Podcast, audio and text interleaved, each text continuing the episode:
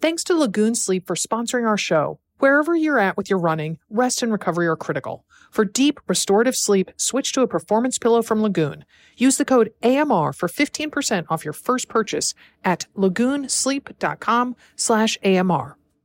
A big welcome to new partner Tifosi Optics, maker of my favorite sunglasses. The folks at Tifosi design sunglasses that allow you to get out and live your passion, which is why I wear Tifosi sunglasses running, playing pickleball, and strolling around town. Get 20% off with code AMR20 at TifosiOptics.com.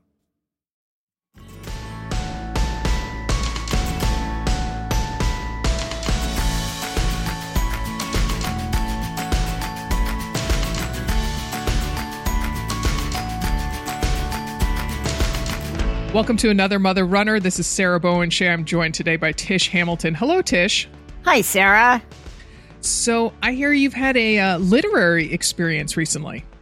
We had here in Savannah, Georgia, over President's Day weekend, there is the Savannah Book Festival, mm. and it brings 40 authors. Wow yeah to to savannah and on saturday of that weekend they have five venues um, uh, local churches and you know church hall sanctuaries and halls in the church and they have authors speaking at five different venues throughout the mm. day um, mm-hmm. and authors speak like it's 40 minutes so authors speak for about 20 minutes and then take questions for about 20 minutes so that's to lay oh. the groundwork but they had so they have so many good authors and they get them all kinds of different um, genres mm-hmm. right so we have detective fiction we've got historical fiction we've got history and mm. and uh, literary fiction, and and a couple of the authors I think that you and your book co-host Ellison mm-hmm. have talked about, mm. including Alice McDermott.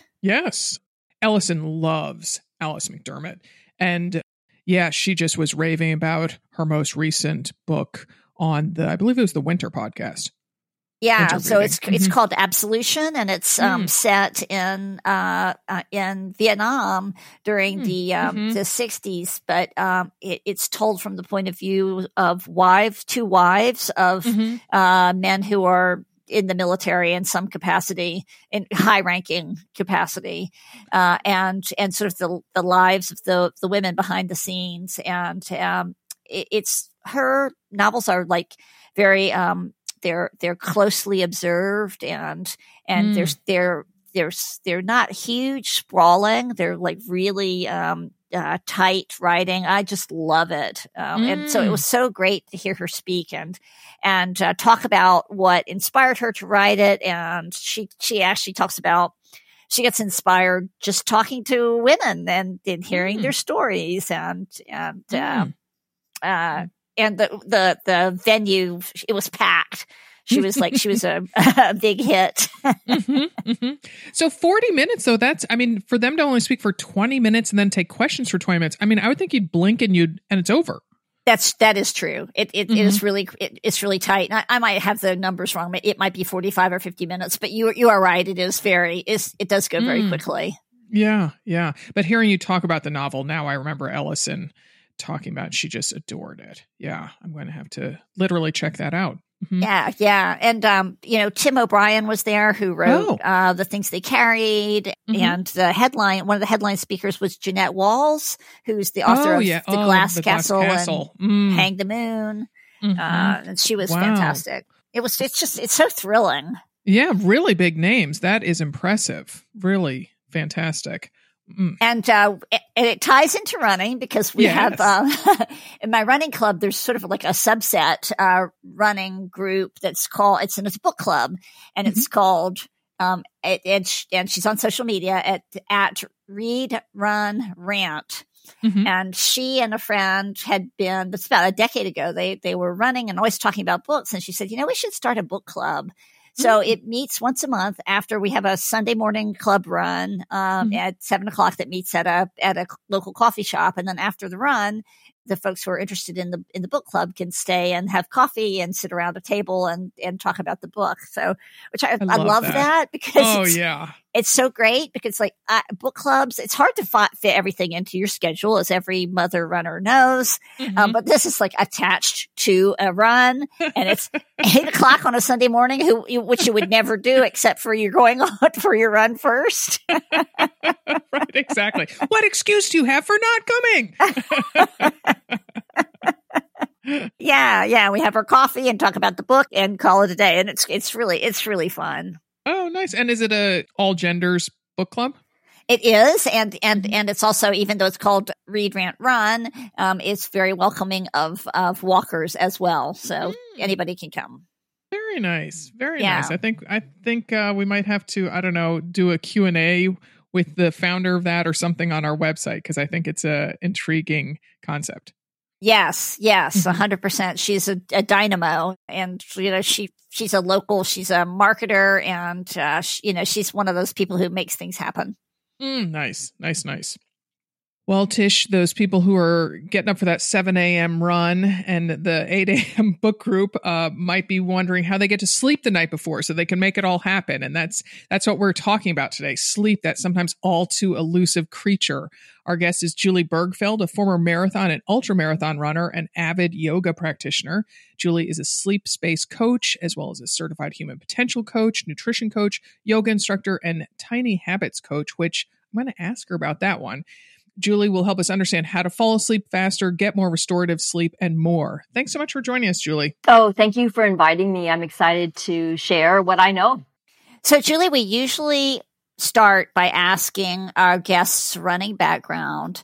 Um, but instead of asking you straight up about your running, I, would like for you to tell us, please, if you don't mind, about your running background and a condition that you have now that some folks might have heard of because it's something that Kara Goucher also is dealing with. Yeah, I've been running for, um, gosh, more than 40 years now, and I still run despite the fact that I have a condition called runner's dystonia. And it has hampered my running.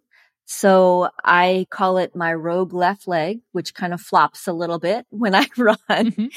But I still, I still get out there and sometimes it's more of a gallop. Sometimes it's a little shuffle or a trot. Um, so nothing like I used to do where I used to be very active in marathons and ultras and and that's not the case anymore and honestly having that condition has changed the course of my life mm. in so many positive ways and there's still that sadness there but mm-hmm. um, it's it's changed my life for for the better wow and, wow. and for folks who don't know what is dystonia runner's mm-hmm. dystonia yeah so what happens in runner's dystonia is there's a muscle or maybe a couple of muscles that have forgotten how to function properly. So they don't fire appropriately. And the other muscles, some other muscles take over and overfire. So there's a mismatch in the nervous system in what should be happening. And in my case, it was brought about, I believe, it was brought about because of a litany of injuries, mm. which can cap it. It could be overuse. It can be injuries, but something will bring it on. Um, some sort of trauma. It could be physical trauma or emotional trauma. Mm. It's common with musicians. It does happen with runners and with other people who do repetitive motions. Hmm. And the thing about it is there's certain people who are affected and certain people who are not. And I think runners and musicians are highly driven, highly focused and motivated to do things. And we tend to get into repetitive patterns and loops, if you will. So getting unstuck from those loops can be a bit of a challenge. Mm-hmm. And it's unique for every person in how to unwind those patterns. I am working through a lot of stuff right now and I do see a light at the end of the tunnel. I don't know if my running will ever be like it was, but um, it is definitely getting better. Hmm, that's amazing. That's wonderful. Wow. All right, Julie. So tell us about your professional background. As I indicated in the intro, you definitely do an interesting mix of things. I do. Uh, so right now I am a coach. I'm a health and wellness coach. And as you stated, I am a mobility coach. I coach people on yoga. I work with a lot of senior adults on um, balance prevention or uh, fall prevention. So balance training, things like that. And yoga as well. So I um, teach yoga and I work with people privately with teaching yoga as well. How I got there is really interesting. And a lot of it is because I wanted to figure things out for myself through the health and wellness and the, the runner's dystonia for sure and all the injuries. But as far as professional training, I have a degree in French and I have a degree in journalism. It's mm-hmm. like, how do these fall into things? I don't know. And I worked in technology for a long, long time. And I think through those experiences, I got totally burned out on all of that stuff, especially the technology. And that threw me into the more holistic healing of health and wellness and working more with my body, which is what I've always been drawn to do. I just didn't know it from an early age. Mm, mm. Mm-hmm. All right. So, and as I promised in the intro, I have to ask what's a tiny habits coach? I mean, there's a part of me that envisions either tiny houses, which are very popular here in Portland, or that you're working with fairies and leprechauns and gnomes and, you know, unicorns, things like that some days I wish I were working with fairies and leprechauns. Don't we all? it would be a lot easier. but um, actually, the tiny houses is is a good analogy mm-hmm. because what we do a lot of times in our lives is we have these huge goals, and there's nothing wrong with having a huge goal. I want to run a marathon. I want to run an ultra. I want to make a million dollars but we don't know how to get there. And we try to do too much at one time too fast and end up shutting it down, failing, getting overwhelmed, frustrated. And we think that we're bad or insufficient or something's wrong with us because we can't achieve our goals when the reality is we just haven't gone tiny enough. Mm. And that doesn't mean that you have to go slow, but you have to have a good idea of the steps that are going to get you to the larger goal. Okay. And so when we're talking about tiny, it's a good example is say you want to end up doing 100 push-ups every day. Well, you don't do 100 push-ups on that first day. Let's do two. Okay. Mm-hmm. And that might seem like a bare minimum. You can always do more, but let's keep the minimum to two.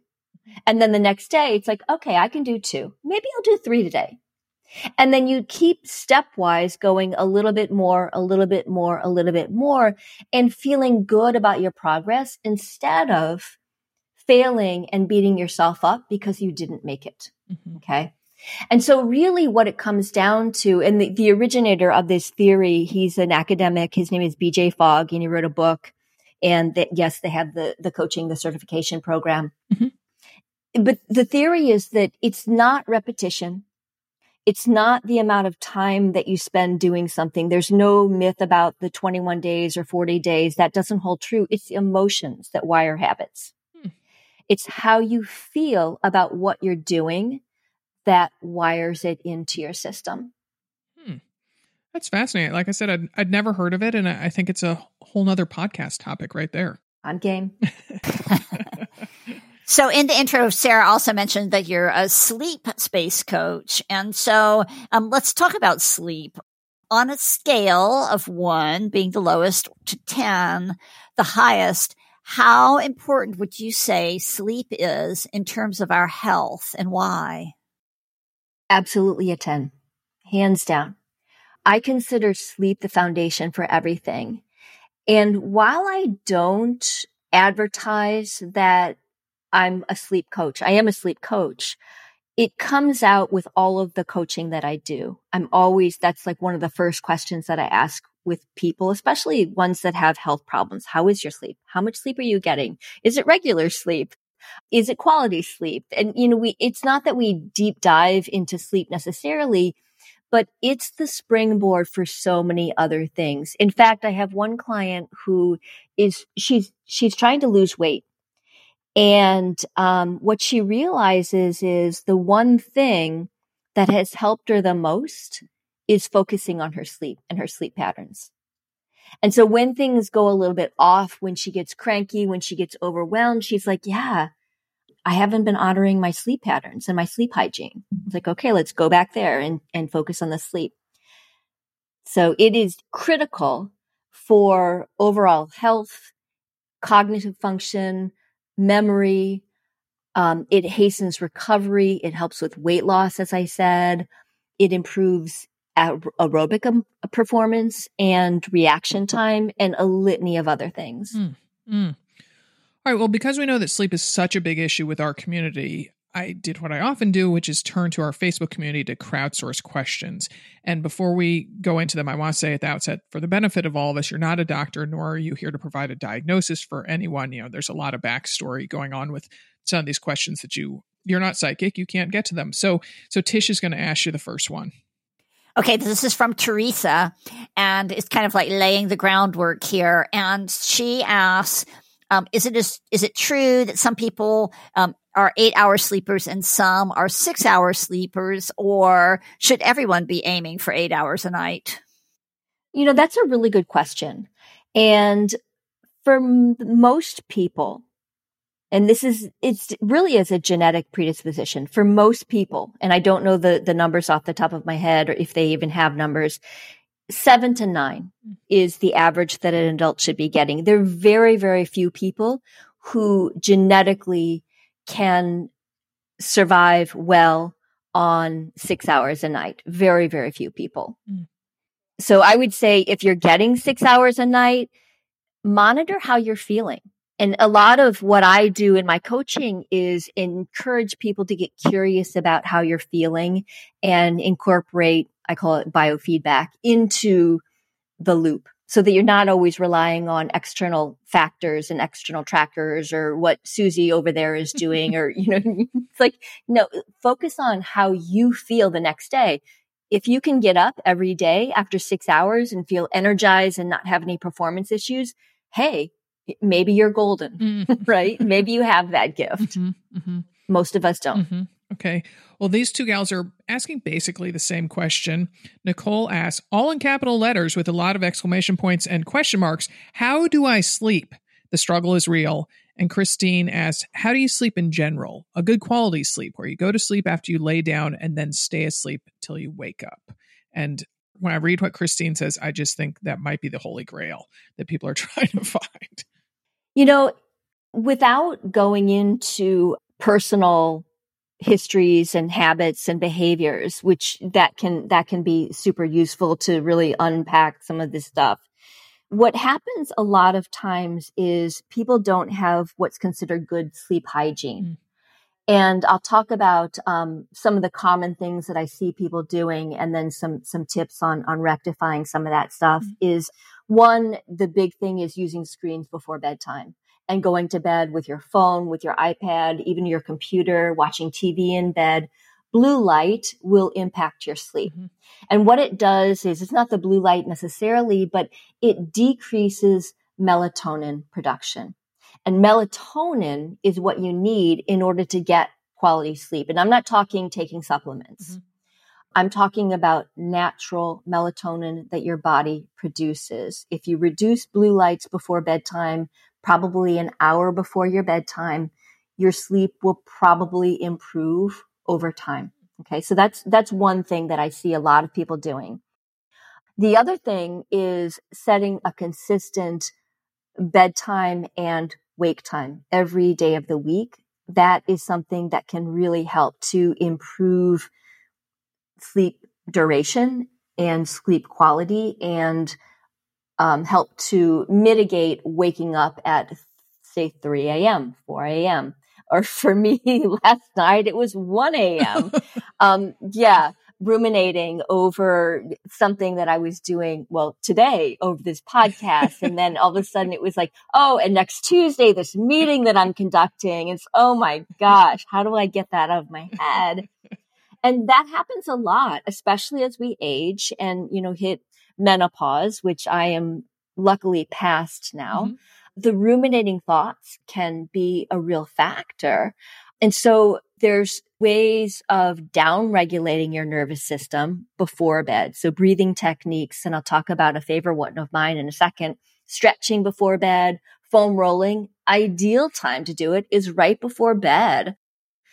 Anything that you can do to relax before bed, golden. Mm-hmm. That is going to help you to sleep a lot better. You could try magnesium supplements and in particular, uh, the forms that I would recommend are threonate, magnesium threonate, mm. or glycinate, magnesium glycinate. Those are really good for sleep. And then the breathing technique that I really use, and this is what I used last night, it's called a four, seven, eight breath. Mm. If you want to Google that. So you breathe in for four, the count of four you hold for the count of seven, and then you exhale for the count of eight. Mm.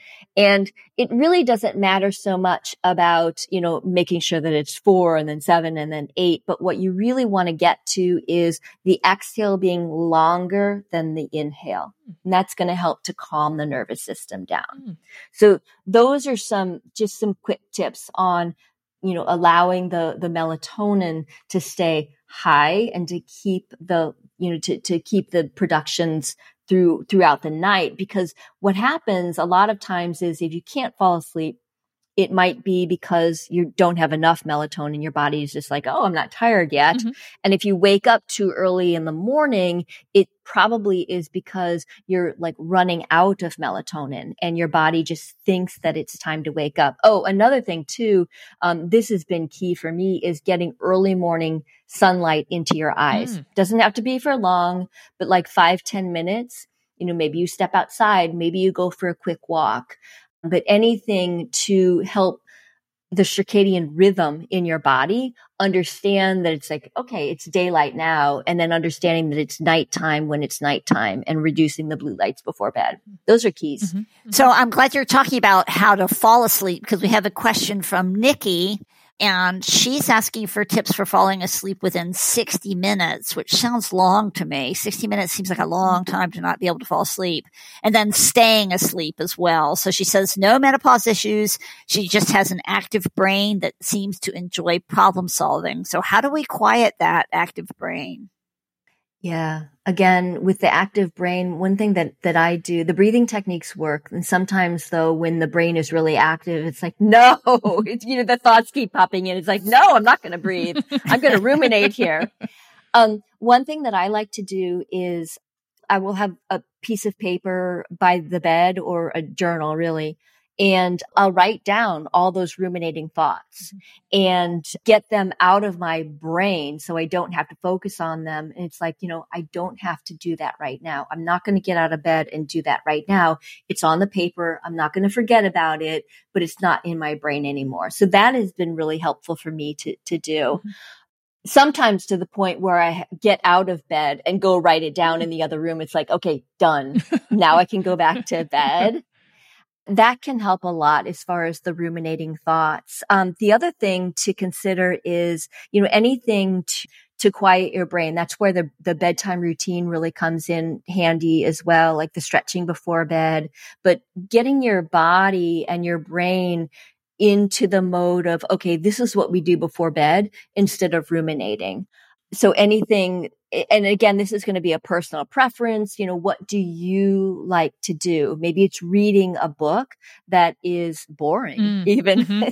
or you know relaxing but anything that's not stimulating where you can be a lot more passive mm.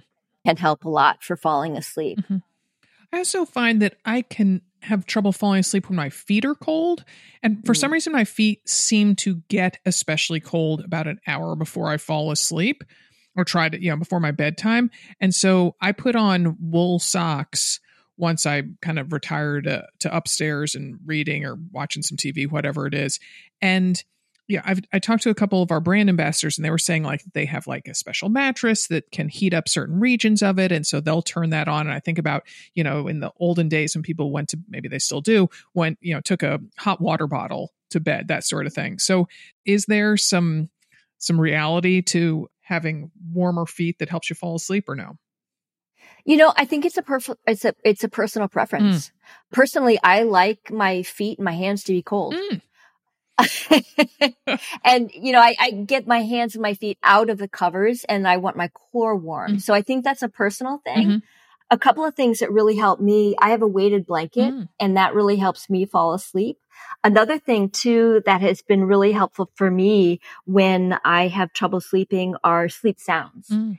And um, either sleep sounds on an iPad that's on airplane mode, and it could be ocean waves. That's one that I really like. I also have now a um, an air filtration system in my bedroom.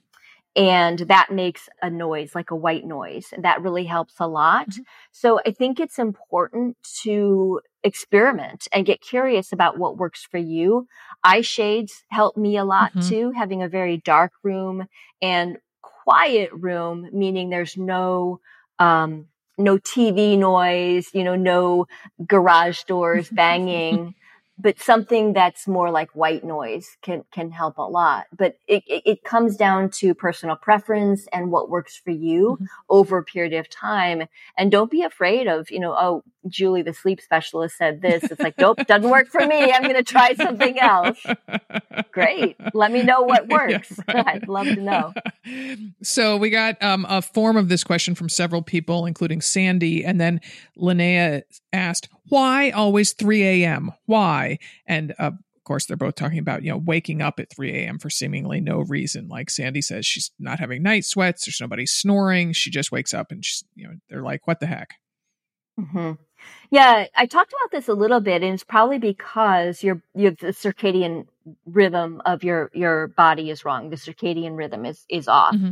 So that's where it comes back to setting a regular sleep time, mm-hmm. bedtime, wake time, and preferably the bedtime is any like 10 to 11 mm-hmm. at the latest. Mm-hmm. You know, so that means you're waking up 6 to 7 a.m., something like that, if you can do that. And on a regular basis, you know, don't expect that one night of changing it is going to do anything. So that would be one thing. Not eating too close to bed mm. can help a lot with that. Also making sure that your last meal is not heavy in sugars. Mm. And that doesn't mean that you have to avoid sugars, but make sure that you're getting quality fats and proteins. That can help a lot with sleep. There are some foods that you can experiment with that are supposed to be helpful for sleep as well. Things like cherries, mm-hmm. eggs, those actually have melatonin in them. Those can be helpful. Limiting caffeine mm. after, you know, I have a limit right now where afternoon mm-hmm. I cannot have caffeinated beverages. It messes up my sleep cycle. So just knowing your tendencies when I was younger didn't affect me, me as much. But as I've gotten older, it's like if I have caffeine at 2 p.m., I cannot fall asleep. Mm. So just, you know, monitoring that and maybe even limiting the amount of caffeine that you have during the day, that can, that can help. Getting that morning sun can help a lot. And like I said, it doesn't have to be a ton. Exercise, and I know that your audience does exercise, but making sure that you are getting consistent exercise and not too close to bedtime. When I was actively training for things and doing, I would do hard workouts in the evenings. And, um, boy, on those nights, I would have such a hard time falling asleep. Mm and my sleep was super restless. So I had to very, I had to move my morning, my hard workouts to the morning, which I hated, but at least I was able to sleep and get the recovery in. Yeah. So speaking of that kind of restless sleep, we have two questions from folks who don't have any trouble falling asleep. Becky and Jill as well. And they say like they don't have any trouble falling asleep, but they feel like they're not getting deep sleep. And even though they sleep, they feel tired when they still get up. And Jill says her app tells her that she's not getting deep sleep. So they're asking about how can we, you know, affect getting deeper sleep. Yeah. Some of the same things that we've already talked about. So limiting screens before bed, getting the bedtime routine down so that you're doing restful things. And, and really what you're doing is you're shifting your body from the sympathetic state the more fight and flight um, activated state to the parasympathetic state. So the rest and digest. Mm. So anything that you can do there to switch that. So the stretching, the mindfulness, the reading, not on a screen before bed can help with that kind of stuff also you know not having active discussions late at mm. night or phone calls late at night yeah that can really be a factor mm-hmm. so you know it's like right before bed is probably not to bring up the triggering thing with your spouse. How are we going probably to pay the not. taxes? Yeah. Yeah. Uh, no. Send the kids to college. Yeah. Mm-hmm. Save that for uh, breakfast time. Uh-huh. Right. Yeah. That's, that's going to cause the rumination and the not so great sleep. And then also, you know, the change in the, um, the time frame. And I'm talking um, last meal to bedtime, probably three hours. Mm. You should be finishing your last meal about three hours before bedtime because that can really impact sleep, mm. especially if it's a very heavy, heavy meal. Mm. Um, so any, it, it's activating. Mm-hmm. So that can be one thing that can help a lot. Mm-hmm. Limiting alcohol. It doesn't mean that you have to stop drinking, but right before bed, alcohol actually impacts sleep quite a bit. Mm-hmm and especially it can cause the waking up in the middle of the night and not able to go back to bed. Mm-hmm. So yeah, those are some those are some things. Yeah, I was as you were talking, I was suddenly reminded of when I went on a, a date in college back when I ate meat, and um, I must have been a expensive date because I had filet mignon, and I could not sleep at all that night. Like it just, I was so revved up from that, you know, really high quality concentrated protein, and uh, yeah. anyway, so we have a question from Peta and she wants to know something that I want to know too is rest the next best thing to sleep? So that she says she wakes up most mornings between 3 and 4 a.m. and she's lucky if she sleeps one more hour. So her question is if she lies there and just rests and stops stressing about being awake, is that okay? Or is that not, you know, giving her the restorative uh, aspect of sleep that she needs? Yeah, I would say if that's happening, work on your circadian rhythm mm. and get the early morning light. Use some of the tips that I've already talked about to get your body back in sync. And if you do wake up consistently at that time, you know, one or two times, not a big deal.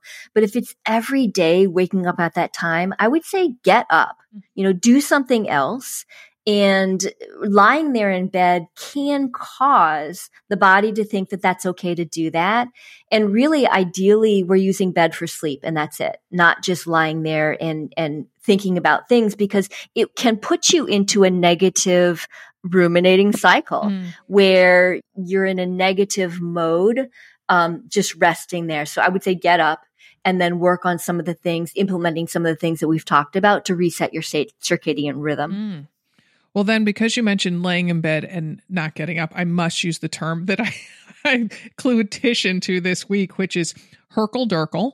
And it's, I guess it's a Scottish phrase that means to just lounge in bed rather than immediately popping out of bed, like when, you know, in the morning time. So let's say 7 a.m., 8 a.m. or something. And then I guess it's a real trend now for people to hurkle durkle for long periods of time. So I basically just wanted to say Hurkle Durkle on the podcast. I love that term. Yeah, yeah. Hurkle Durkle. um, but I guess it does, you know, could you then talk a little bit about the kind of keeping the bed as the place to sleep? So, like, are you suggesting that that when people read before bedtime, should they be reading in a, you know, in a chair in their bedroom or, you know, on the couch downstairs or or whatever? Really good question. Ideally, the bed is for sexual activities and sleep. Mm-hmm.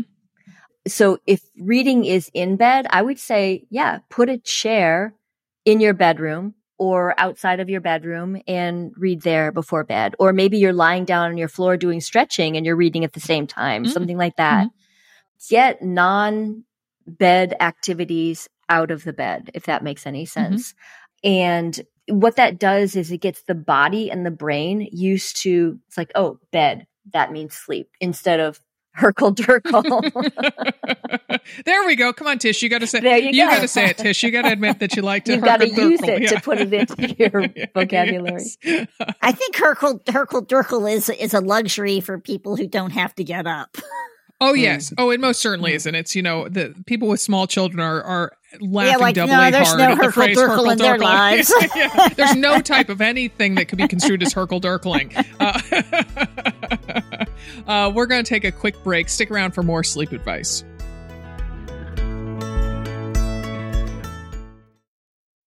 We all know the importance and power of quality sleep. Workouts seem easier, problems less daunting, patience more abundant. Our guest today is sharing loads of insight and advice on how to fall asleep faster and sleep more deeply. One thing I've found that helps with both those sleep goals is my Lagoon Premium Performance Pillow, designed with athletes like us in mind. Lagoon has seven pillow styles to choose from with an easy two minute quiz to learn your perfect pillow for sliding effortlessly into deep restorative sleep.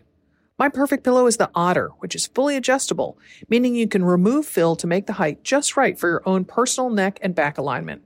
I took out some of the fill to let my neck relax better overnight. I love how the pillow stays fluffed all night. After getting up to pee in the middle of the night, I don't feel the need to flip it over or prod it. My Lagoon pillow is delightfully comfy from the moment I lay my head on it. Since sleeping on the Lagoon Otter, I fall asleep faster, wake up less frequently during the night, and wake up feeling well rested, usually before my alarm goes off. U.S. Olympic trials marathon qualifier Caitlin Keen saw her deep, restorative sleep increase by 52 minutes when she started using the Fox pillow from Lagoon. Wake up more refreshed with the perfect Lagoon pillow for you. Go to lagoonsleep.com slash AMR and take their awesome two-minute sleep quiz to find your match. Then use code AMR for 15% off your first purchase. That's lagoonsleep.com slash AMR with code AMR for 15% off your first purchase. L-A-G-O-O-N sleep.com slash AMR with code AMR for 15% off your first purchase. I'm a longtime fan of Tifosi Optics sunglasses. I love how durable and affordable they are while providing high quality optics. Get this. I just learned that Tifosi is the Italian word for superfan, and that's exactly who the brand makes their eyewear for. Tifosi glasses are super high quality. Tifosi Glide technology allows the frame to slide on comfortably and provide an anti-bounce fit. Hydrophilic rubber nose pads increase grip the more you sweat, so the glasses stay secure during even the most intense activities. I wore a pair of the Swank, one of Tifosi's most popular models, last Saturday, first for nearly three hours of pickleball, right into a four mile run. My Tifosi stayed in place perfectly and comfortably the entire time. Tifosi's shatterproof polycarbonate lenses are scratch resistant and they reduce glare. What I love best about Tifosi glasses are the polarized lenses that provide exceptional clarity, and the ones that are fun colors don't distort the way the world looks like some shades do. See for yourself. Get 20% off Tifosi sunglasses with code AMR20 at TifosiOptics.com. Again, get 20% off Tifosi sunglasses using code AMR20 at TIFOSIOptics.com. That code AMR20, the website TifosiOptics.com.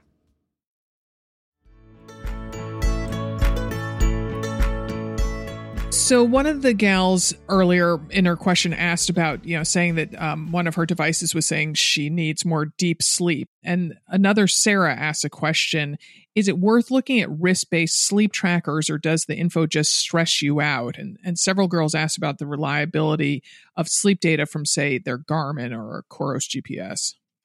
You know, that's a really good question. I got an Oura ring. Oh, this was probably like five or six years ago. Mm-hmm. And I was really reliant on it for a long, long time. And what I found was I became obsessed with it. Mm. Every day, you know, we check my numbers in the morning. How did I do? And it became, it really did become obsessive. And so I, I stopped using it. And I think one of the things that I learned from it was I learned how to get better sleep. And I learned how to trust myself so I didn't need the device anymore. Hmm. And so that was, it was informative in helping me to put some better habits into place, but I didn't need it every day for the rest of my life. In fact, it's on its charger right now, just sitting there looking at me. and then what I found was I was like, okay, I'm gonna, uh, yeah, I'm I'm curious. I'm just innately curious person. I'm gonna get a Garmin and see how that sleep tracker compares to my Oura ring. Mm. So I put the Garmin on. I was sleeping with that. Hugely different huh. as far as yeah it was very very different as far as the um the quality. Quantity same of course mm-hmm. but the quality was very different. One said i was getting almost twice as much deep rest wow. as yeah as the other one did. And so i'm like hmm something's weird here. Yeah.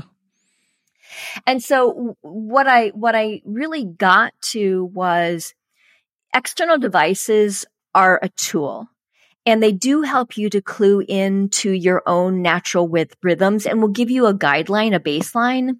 But really think about a triangulation. Okay. So the device says this. This was my activity level. How do I feel? Right? Do I feel rested? Do I feel like I maybe don't need that cup of coffee in the morning? And really think about how do you feel after the night's sleep and then look at the data or, you know, look at it all together and learn your own biorhythms and go from there. You know, what does work? What doesn't work? And then look at what the tracker says.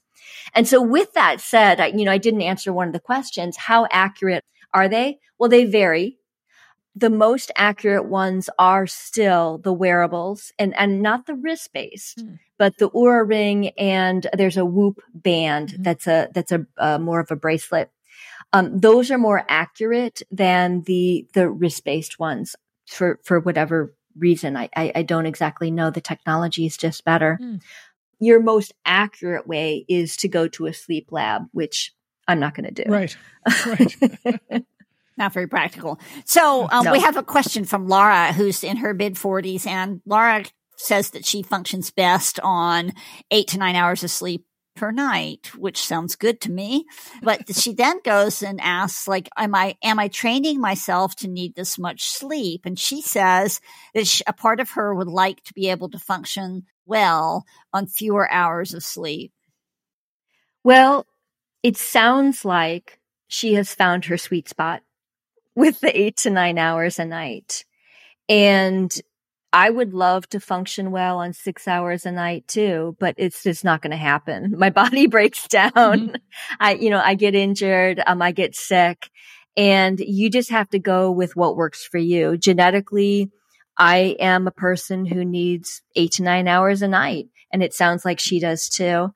So I would say that in a pinch, maybe one night six hours, but every night it's it's just not going to happen for for this person. Mm. Yeah. Mm. So Tracy asked, "What's the best way to manage pain that keeps you awake?" She cited like her hip or her knees. Mm-hmm.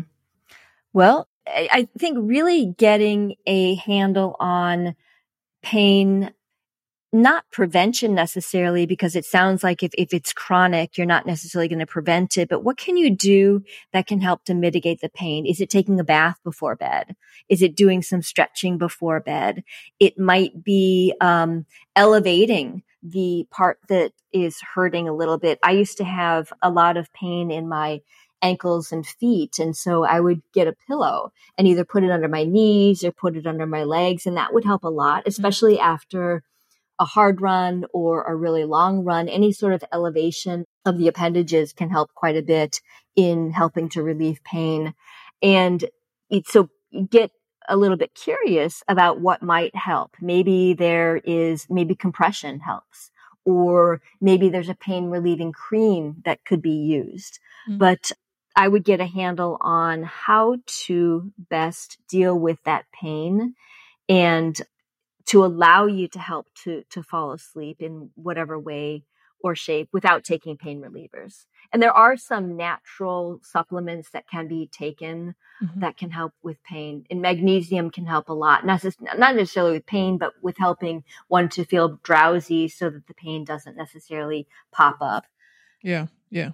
So Erica has a question about pain also, but it's not um, localized pain, like not like a injury pain, but she talks about having trouble sleeping the night after her long run and she does not want to take she doesn't want to take a you know pain reliever. So she says she knows that the muscle soreness is her body repairing itself from a hard effort.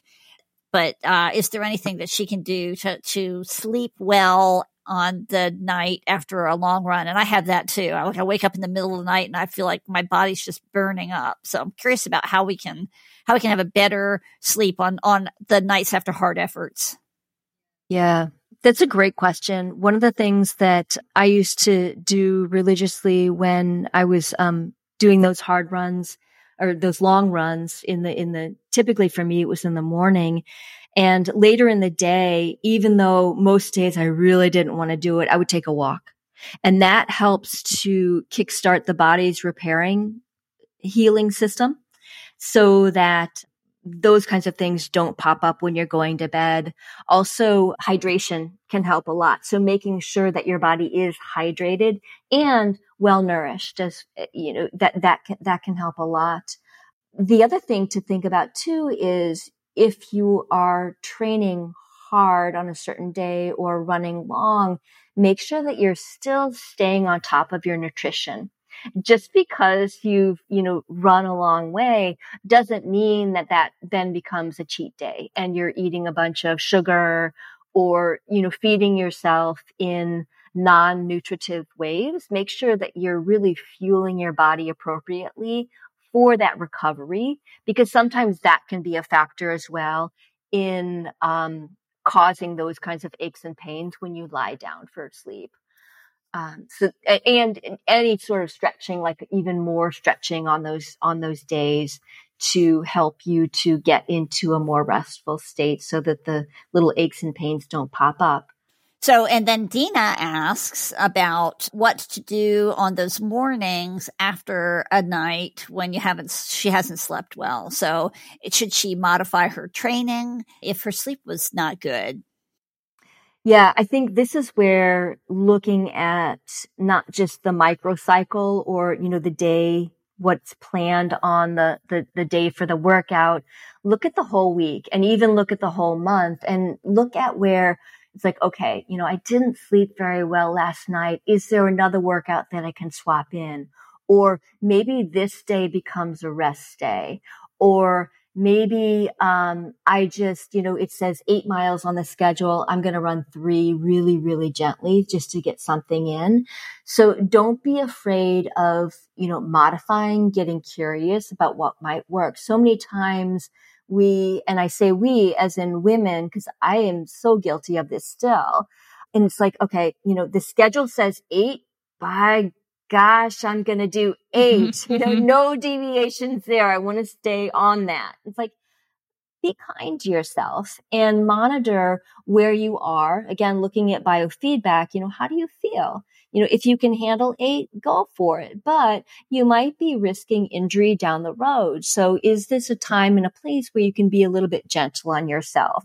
If it's calling for a harder workout today, swap in something else. Or, you know, maybe today's the day to do cross training instead, something that isn't as rigorous and allows your body to get a little bit more restoration. So don't be afraid to be a little gentler.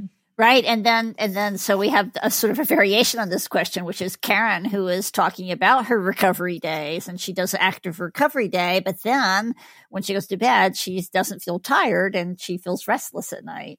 How does she sleep? Mm-hmm. Yeah. I always found that on my recovery days, I had to do something. Um, and typically what I would do is going into a race, I wouldn't take the day off right before the race. I would take the day off before the day off. So I would take Friday off if the race were on Sunday. And, and unless I did something, I would too would have trouble sleeping. So I would make sure that I did a walk or, um, a walk and, and, and maybe a little bit more yoga, but something that was still active but not doing nothing at all. So that always helped me. And also making sure that my schedule was very, reg- uh, not regimented, but regular. So instead of thinking about, oh, it's a day off, I'm going to sleep until 10 and, you know, eat lots of junk food. It's like, mm, probably not. You know, make sure that you're staying within certain boundaries, if you will, and regularity, but do something that's going to, that will probably help a lot. But again, you know, some of this comes down to, um, these are general guidelines and what's going to work for you. Mm-hmm. Mm-hmm. Okay, so I am a semi professional napper. I have yet to find anybody who pays me for it, but I'm ready for it. I can apply for that job anytime. So I have to ask, what's your stance on naps, Julie, especially when the miles climb up during a training cycle? You know, if someone's training for a half or a full marathon. I think naps are a great recovery tool. Mm, mm-hmm. Yeah, I really do. And with that said, it is recommended to limit the amount of time that you are napping and preferably they would happen before about 3 p.m. And the reason is because if they're longer than that and if they're later than 3 p.m., they can impact the quality of your your regular sleep. But I think they're a great tool for recovery. Mm-hmm. And then we have a, a, a, really unique question from someone who does shift work. So this is Katie, and Katie works 24 hour shifts. And so she is wondering how to get her workouts in while also getting her sleep and not disrupting her sleep patterns any more than she already has to. Yeah, that is a tough one. Um, and it's tough in that it's not the norm, right? So it's not tough necessarily, but it goes against the norm. So what I would say is, you know, get a little bit curious about what you could do. Is there a way that you can work out during that 24 hour shift? That would be one option. Investigate. Can you work out right before you go onto your work cycle? You know, right before, right before the shift, which seems like a lot, but some people can handle that quite well. Some people do quite well working out right after they get off when the body is, you know, relatively awake and then getting into a sleep cycle.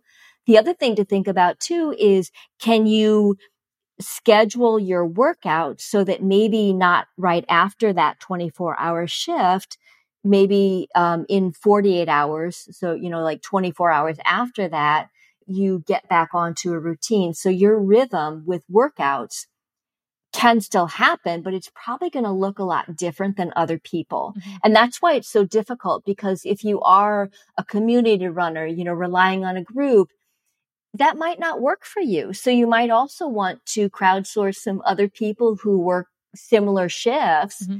ask them and maybe work out with them and get some ideas on what works for them and form a whole different group, you know, around, right, around that different work schedule. So sometimes what we think is hard is not really hard, but it's like different than the norm. Mm-hmm. And so we, you know, we have all these connotations about why is it hard? Well, it's not hard physically. It's hard emotionally and mentally because no one else is doing it like this. Mm as you're mm-hmm. talking, I envisioned firefighters, you know, with the garage yeah. door open and the, you know, doing bench presses while they're waiting for the next call to come in. So, yeah. well, thank you so much, Julie, for your time today and all the great sleep advice. Thank you very much for inviting me. It was a pleasure being here. So Tish, I just giving myself a pat on the back. It's a rest day for me, but I went in. It's a sunny day here in Portland, and I went and took a walk to admire the flowers, um, as you know, because I texted you a picture of Daphne's.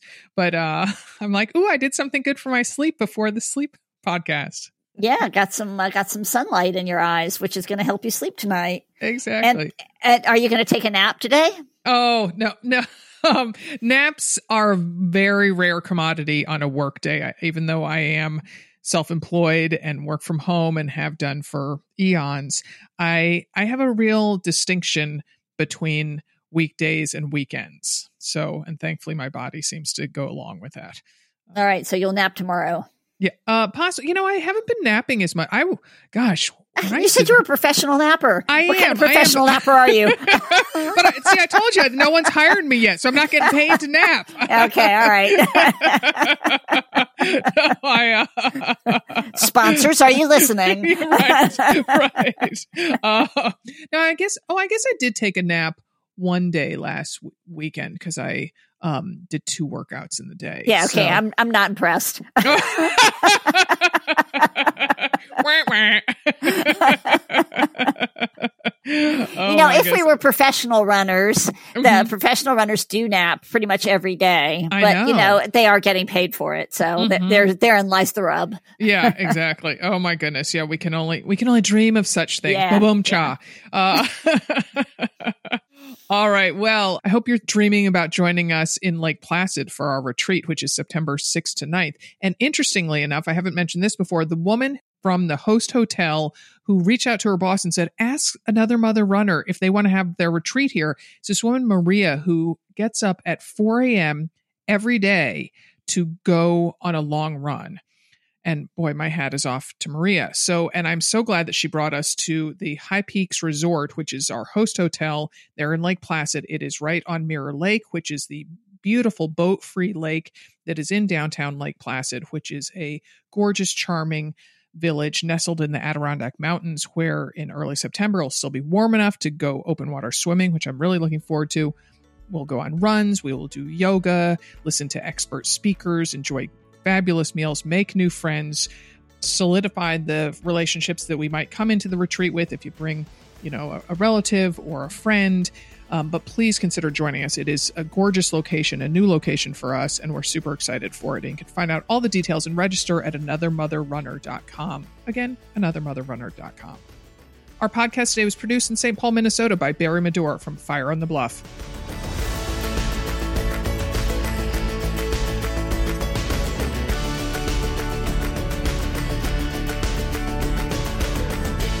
I'm so embarrassed. I'm just not going to acknowledge what what happened yesterday. So, Uh, you know, this is not the first time this has happened to us. oh, it's not. Oh my god. No, What- we did this. This we've done this before. You're welcome, Tish.